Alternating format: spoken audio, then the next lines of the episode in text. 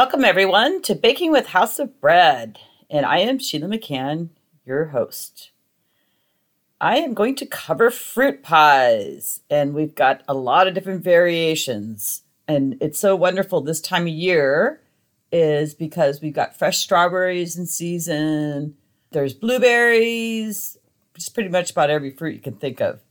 And they're perfect for pies.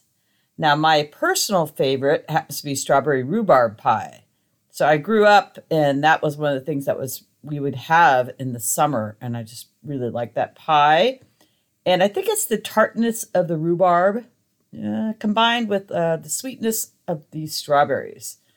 So one year, it's about three years ago, I did a big promotion for strawberry rhubarb pie because National Strawberry Rhubarb Pie Day happens to be June 9th. And in the bakery business, sometimes you need to find stuff to market uh, on social media in particular. I look for like the national holidays, and I can tell you every day has a, another food item that's a national. and so for June, we're doing a uh, strawberry rhubarb pie June 9th. And then on um, actually June 12th is Peanut Butter Cookie Day, National Peanut Butter Cookie Day. So they're kind of funny, but anyway, it is something to talk about and get people to think about the strawberry rhubarb pie and come on in. So I was really happy with the amount of orders I got. What I did is I put it in a newsletter. So we have a newsletter that we send out, oh, probably about twice a month. And if you want to be on the newsletter list, you can sign up online at www.houseofbread.com. Or if you just send me an email at sheila at houseofbread.com, I'll make sure that you get added to a newsletter list. And then I also put it on Facebook, and I think I might even boosted the post. How Facebook works is that you could post as a business, but chances are people aren't really going to see it um, unless you're interacting with the business. So, for example, if you want to see a lot of posts from a particular type of business, make sure you like it or comment or whatnot, and then Facebook algorithms will make sure to show you that post. But if you don't respond at all to a business post and it keeps posting, it assumes you're not interested and then it just doesn't show up in your feed. Anyway, so as a business owner, to try to get the people, I have thousands of people that like my Facebook page um, for House of Bread, but you know, most of them aren't seeing the post. So they want you to pay them money. you know, it is a business. So you can do that by boosting your post and just like $5 or $10, you know, not much. You can get a lot more um, exposure for whatever you're trying to promote. So I did a good job at marketing my strawberry rhubarb pie day. We had uh, rhubarb is like, it kind of looks like celery, but it's got a reddish tint in it. I was off making my rhubarb strawberry pies. This is about, I think I started about June 1st, you know, because the 9th was the day. Then my, my bakery supplier, or excuse me, my produce supplier tells me, he goes, we don't have any more rhubarb. So they didn't have rhubarb. And, and, and then I'm like, geez, what am I going to do without the rhubarb? So I called this farmer I know, because I get a lot of produce. There's a local farmer in San Luis Obispo. And, and he's like, no, I don't have any rhubarb. And, I went to like three different stores. I finally found it at, at Vons, which is like a big commercial grocery store. And of course, I had to pay a lot of money for it. It was like ridiculously priced. I don't remember, but I think it was like 40 bucks a pound. I mean, so it went from like, you know, whatever, five bucks a pound, like eight times as much. Or it was just crazy. And I kind of wondered if I was even made any money on those pies with the amount of the rhubarb cost. So my lesson learned is make sure you get the ingredient of whatever big promo you're going to do for some product. Now, pies are great for a picnic. So we have our fall pies, and then we also kind of re- revisit it in the spring when we start getting all that fresh fruit. And I will say that it's nice because the pies will last I mean, you can put the pies three days on the counter. So we sell our pies for a couple days. And honestly, I don't think it's ever, we have a, a, kind of an expired rack. It's not considered day old, but it's expired. And I don't think pies have ever gone on there. So we usually sell them pretty quick. It is something that you can last longer if you put it in the refrigerator. And I really, I like having them in the bakery because it doesn't cannibalize your bread sales. So, for example, if I introduce another type of, you know, whole grain loaf, well, they're not going to buy, you know, harvest grain, nine grain, or you know whatever. We do different kind of seeded whole grains and honey whole wheat. They're just just going to buy like one loaf of bread for making their sandwiches. But now, if you introduce pies, they're going to still buy their loaf of bread and they're going to buy a pie. Now, it was one of those things that um, I didn't do pies for many years after opening the bakery. And I think because I was a little intimidated by it, I just assumed it took like a long time. And I also thought that, well, it's pretty easy to go out and buy pies. I mean, they're all, they're in all the grocery stores and you know, I will tell you though, just like bread, it, there's a big difference in taste. So homemade pies taste better. I like the real butter crust. And, you know, the ones in the grocery store, you know, they're frozen, so easy to pop in the oven and out. There is some local bakeries I know that do the same thing. But really take the time to make pie right. And I can guarantee you that it's easier than you think and you really can taste the difference. Now, all that being said, I recognize that we don't live in a perfect world and not everybody has a perfect amount of time to make their own pie crust. Simple way to get a really good pie is just to buy the crust and not the filling. So you don't want to buy the whole pie. If you buy the whole pie and put it in the in the oven, it's it's really not going to be that great. And because you think about it, when did they freeze that pie, and then how they get it here? They transferred it and whatnot. But anyway, so the pie crust they have improved a lot. Spend a little bit more money and go ahead and buy that pie crust. And then really all you're doing is mixing a few simple ingredients and some fruit, and then you're good to go. And I will tell you that I think I was a little intimidated because you see all these pies and they look so beautiful and and well that and so uniform and you know that's what manufacturing does so it's machines doing these pies. So of course they look all uniform. So now I'm not embarrassed that the pies at House of Bread, they look a little off sometimes. sometimes the crust is a little uneven. So I look at that, that's just natural. That's not bad. That's just natural.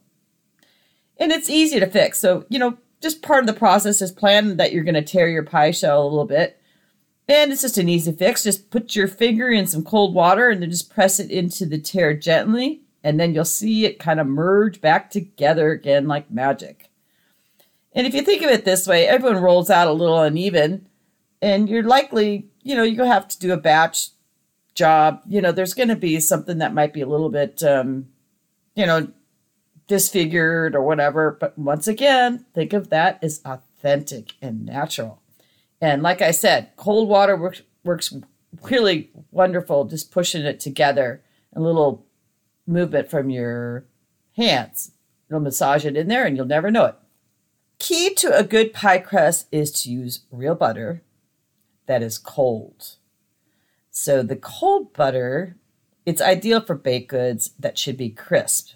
That's why you use cold butter in if you want that flakiness, like you want it in your scones and whatnot. And the butter that's straight from the fridge doesn't get fully incorporated into the batter. Instead, it gets broken down into small pieces through your dough. And then during the baking process, the steam releases those pockets, and then you get the flaky layers. And butter is about 18% water. So that's where you get that steam released. Now, oils, they often have a higher melting point than butter and will allow for an even flakier crust. However, my personal preference is I don't like the oil. I don't think it tastes as good as butter. But of course, if you're vegan and you can substitute vegetable oil or canola oil, I just wouldn't use olive oil because it tastes, well, it has a stronger taste. It's not necessarily complementary to fruit pies. now, if you want to make an olive pie, and that has happened. We did um, an olive festival. We made olive pies with feta cheese and and uh, rosemary and capers, and it was pretty delish. But it wasn't sweet. It was kind of more of a savory pie. Now I will also talk to you about lard. Lard is made from hogs. And for whatever reason, I don't want to use a fat from a hog. It could be that saying, there's a kind of a saying in America, you, know, if you call someone like fat, they call them lard ass. So whatever, so maybe that's it. I don't know, but I don't, I'm okay with butter, you know, from a cow, but I don't like lard. Even though I researched it, lard has more monosat unsaturated fat at 60% versus butter, which is at 45%. So that monosaturated fat, that's the better fat for you. Okay, so if you have a food processor, it can save you some time, but you don't need it. So in the food processors where I'd start, like I said, it's super easy, but you have to be careful with machinery because sometimes the machinery can heat dough up and then your butter kind of gets mushy and you just don't get as flaky as pie crust. So what I would do is just do more of a pulsing. And so usually those machines have a pulse section. Just pulse it until you get it oh into that ball. And the butter is what you want to start with. Then that should be more like a pea size. Okay, it doesn't have to be round like a pea, it just has to be about that size. It can also use a pastry cutter. And a pastry cutter, if you think of it this way, it kind of looks like a uh, oh a stirrup in, on a saddle, and you know it's round and has um, metal rings on the bottom, and they're super cheap. You can get them for like ten bucks on Amazon.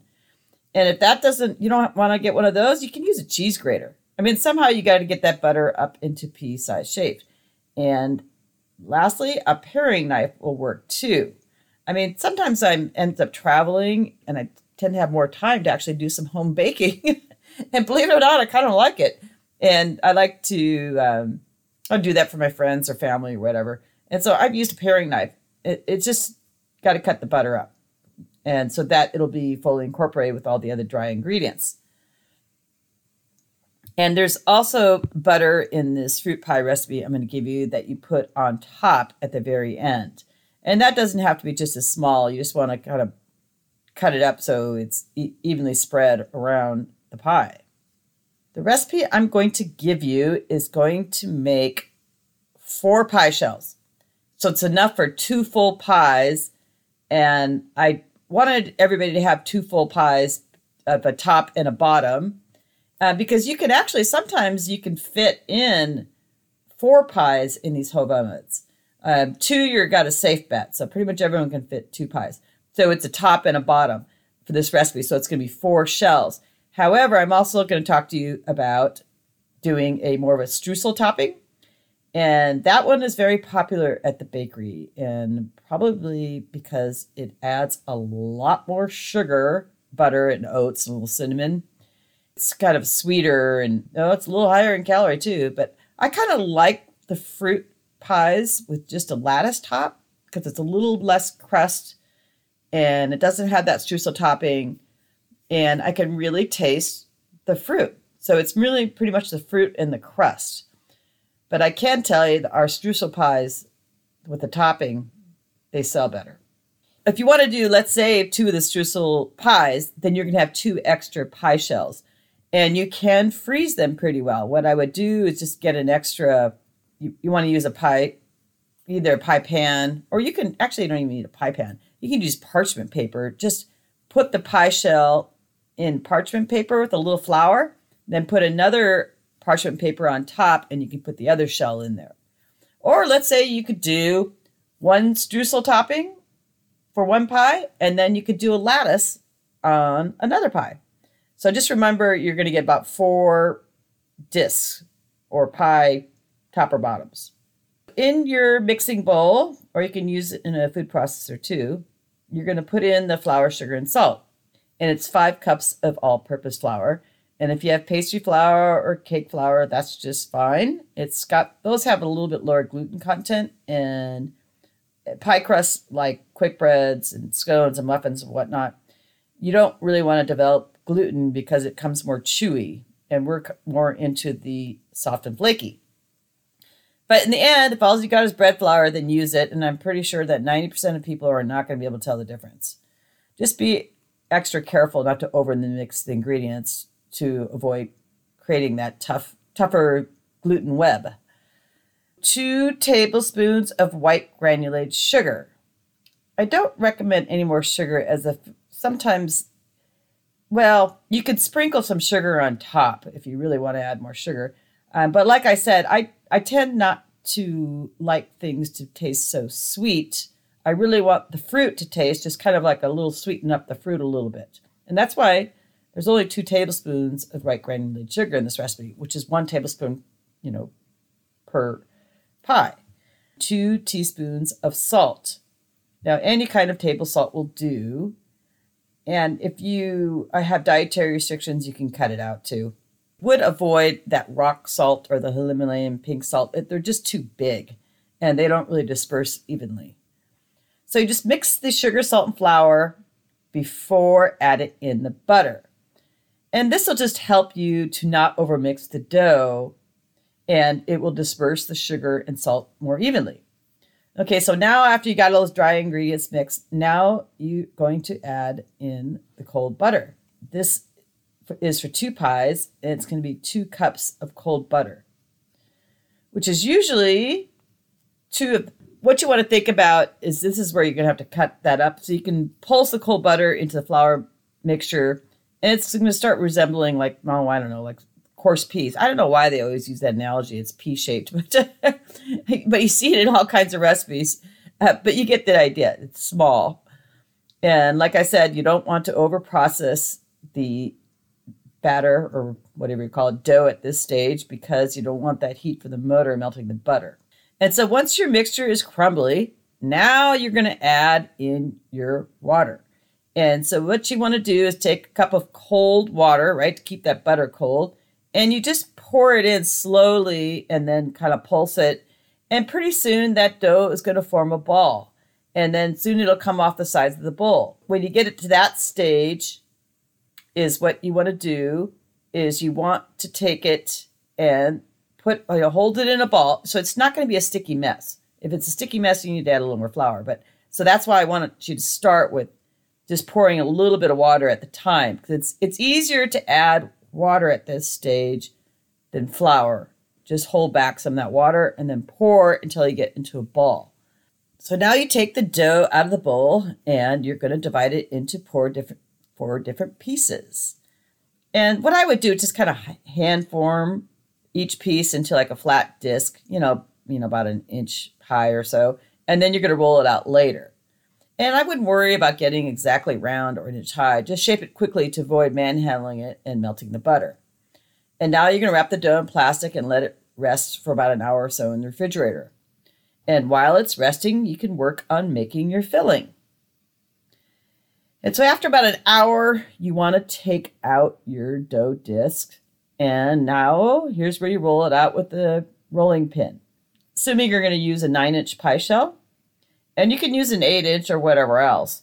But the tip I learned with this rolling out of these pie shells is just take your your tin, your pie shell tin, or if you have a pan, and you roll it out the best you can, and it's kind of a turn and roll. So you're getting it, you know, a you need it about 11 inch diameter, or at least 10 inches, because you're going to put it over the over the pie rim, right, and crimp it.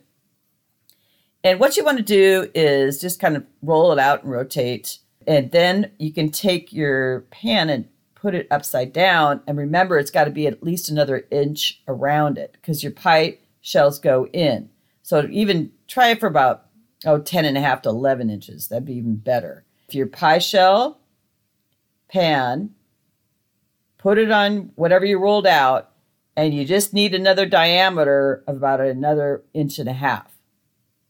And then an easy way to get it into the pie pan is to just to fold it. What I would do is put your pie pan over the over what you rolled out and then just cut. So you just cut your circle, right, for your pie. Um, and then, you know, brush off any flour or whatever, and then kind of shake it off. And now you fold the pie crust in half. Okay, so fold it in half and then fold it in a quarter and now you take the pointy end of the folded pie crust and you put that in the middle of your pan and you slowly unfold. And before adding your filling is when I would suggest that you can decorate the sides of the crust. And you don't have to. Once again, this is just decorations.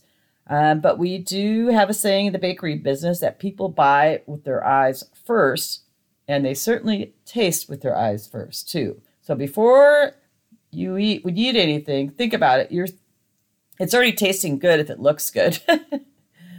it's a simple thing to do is just kind of crimp with your hands, you know, like your in, index finger and your thumb, and kind of pinch around. I mean, you can also use a fork to make a uh, make your fork marks around the rim.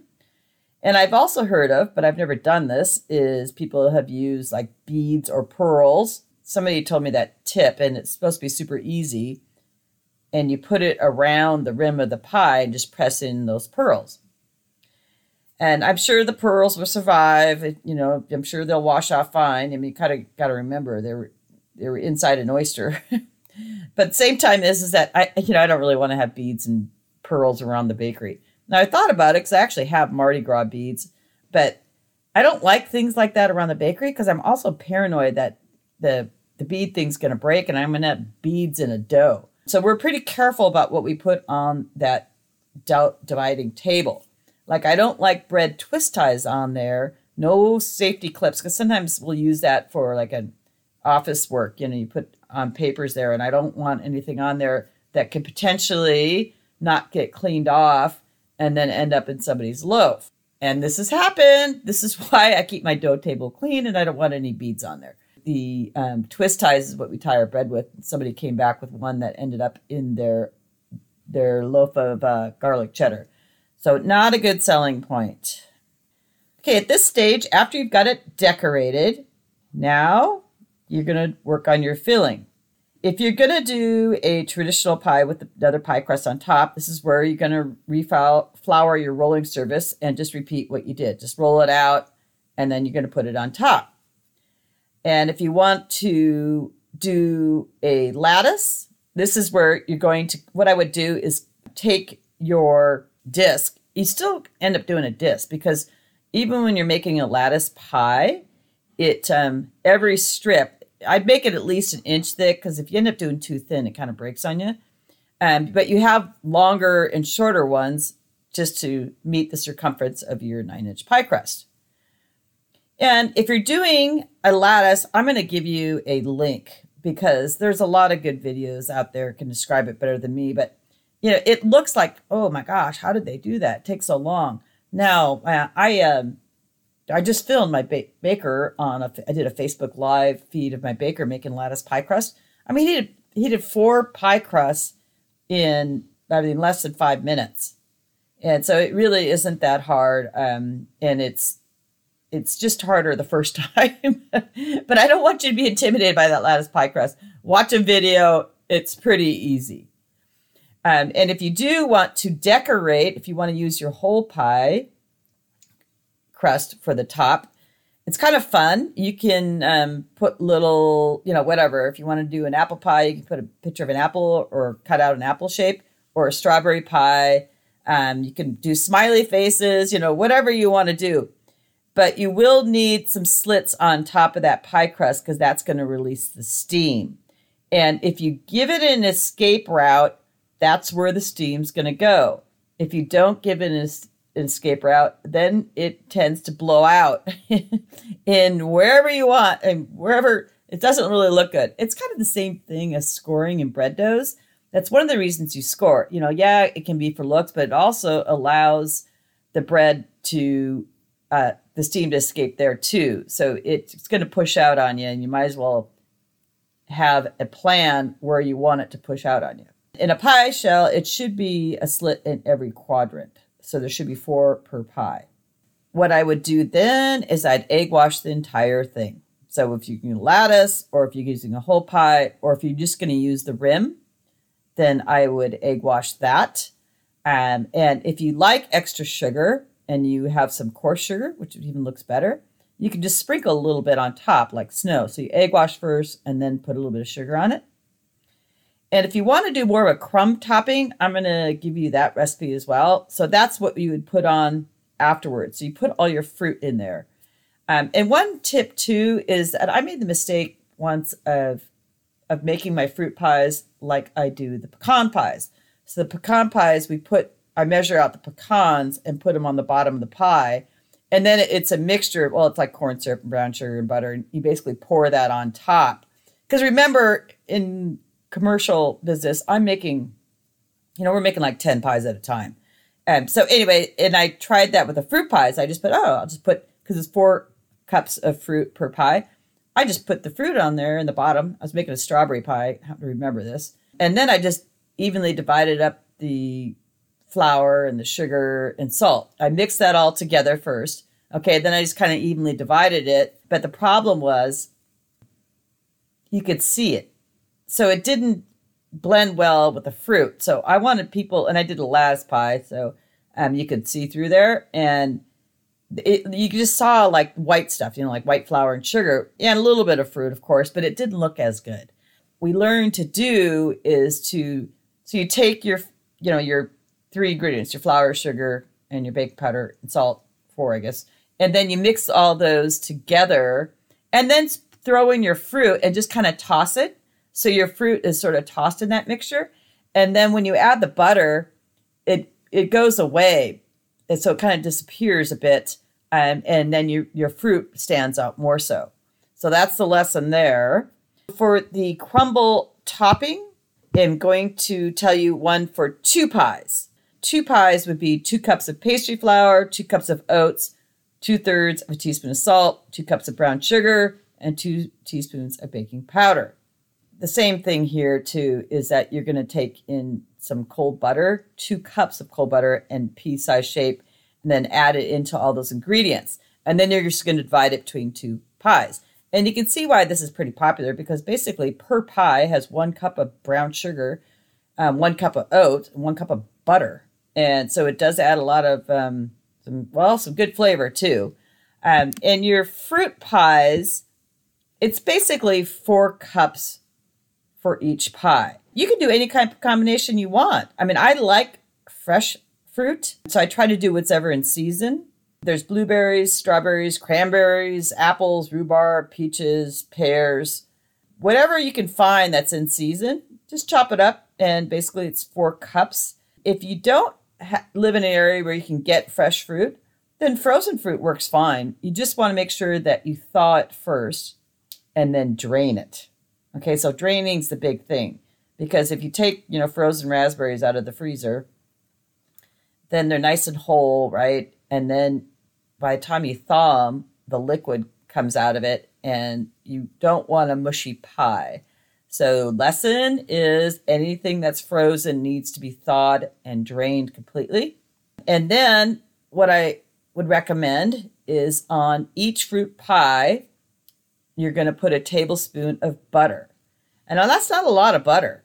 So it's just one tablespoon per pie. Now, if you wanted to add like a tablespoon and a half, that's fine. But cut it in pieces and make sure every quadrant of your pie gets a little butter. And, and like I said, if you're doing the crumble topping, you got a whole cup of butter in there. You don't need to add any butter to the pie. So just the fruit pie, add a tablespoon of butter per pie after you get all your filling in there. And then you can put your lattice on or a whole pie crust. And I, like I said, I'm going to put a under the show notes. There's a good recipe in allrecipe.com. It's under blueberry pie recipe that you can watch them make a lattice top. Um, and like I said, it's easier than you think. Now I'm excited to announce that we are going to start resuming in-store baking classes. One nice thing about COVID 19 is that it really allowed me a chance to actually do this podcast because I had it in mind to do for, oh, maybe two years. And, you know, I just basically didn't find the time. And then we do in store baking classes. I actually have someone else that teaches them for me. We have them, you know, generally every week. And then they actually sell out because it really is easier to learn to bake when someone shows you. Um, and then we limited the class size to seven people. Um, so we're going to start some more series. We're hoping to start those by the end of the summer. I'm in California in June 15th. They're starting to opening up more restrictions. This COVID pandemic has been quite the um, interesting experience to say the least. And but just when you think, oh, because I I canceled all my classes. Well, actually, everyone else canceled on me. So I had a whole series uh, planned out for last April and May. Of course, people canceled. I certainly don't blame them. I gave them 100% refund. And then I thought, okay, well, I put on my website oh, there'll be classes again in July. Well, July didn't happen. And then I did it again for the fall because our holiday baking time is a lot more interest in baking. And then, as you all know, the pandemic wasn't then by then. So I don't want to say a date, but I'm hoping in this summer to start launching more of the in store baking classes. And like I said, I also film them. So if you want to take an online class, you certainly can. Or if you want to know more about House of Bread, I will include links there or the franchise opportunity. We also have a YouTube page. I really appreciate you listening. I know that time is very valuable. Um, and I hope that I taught you a thing or maybe just gave you a tip. And on that note, everybody, happy baking.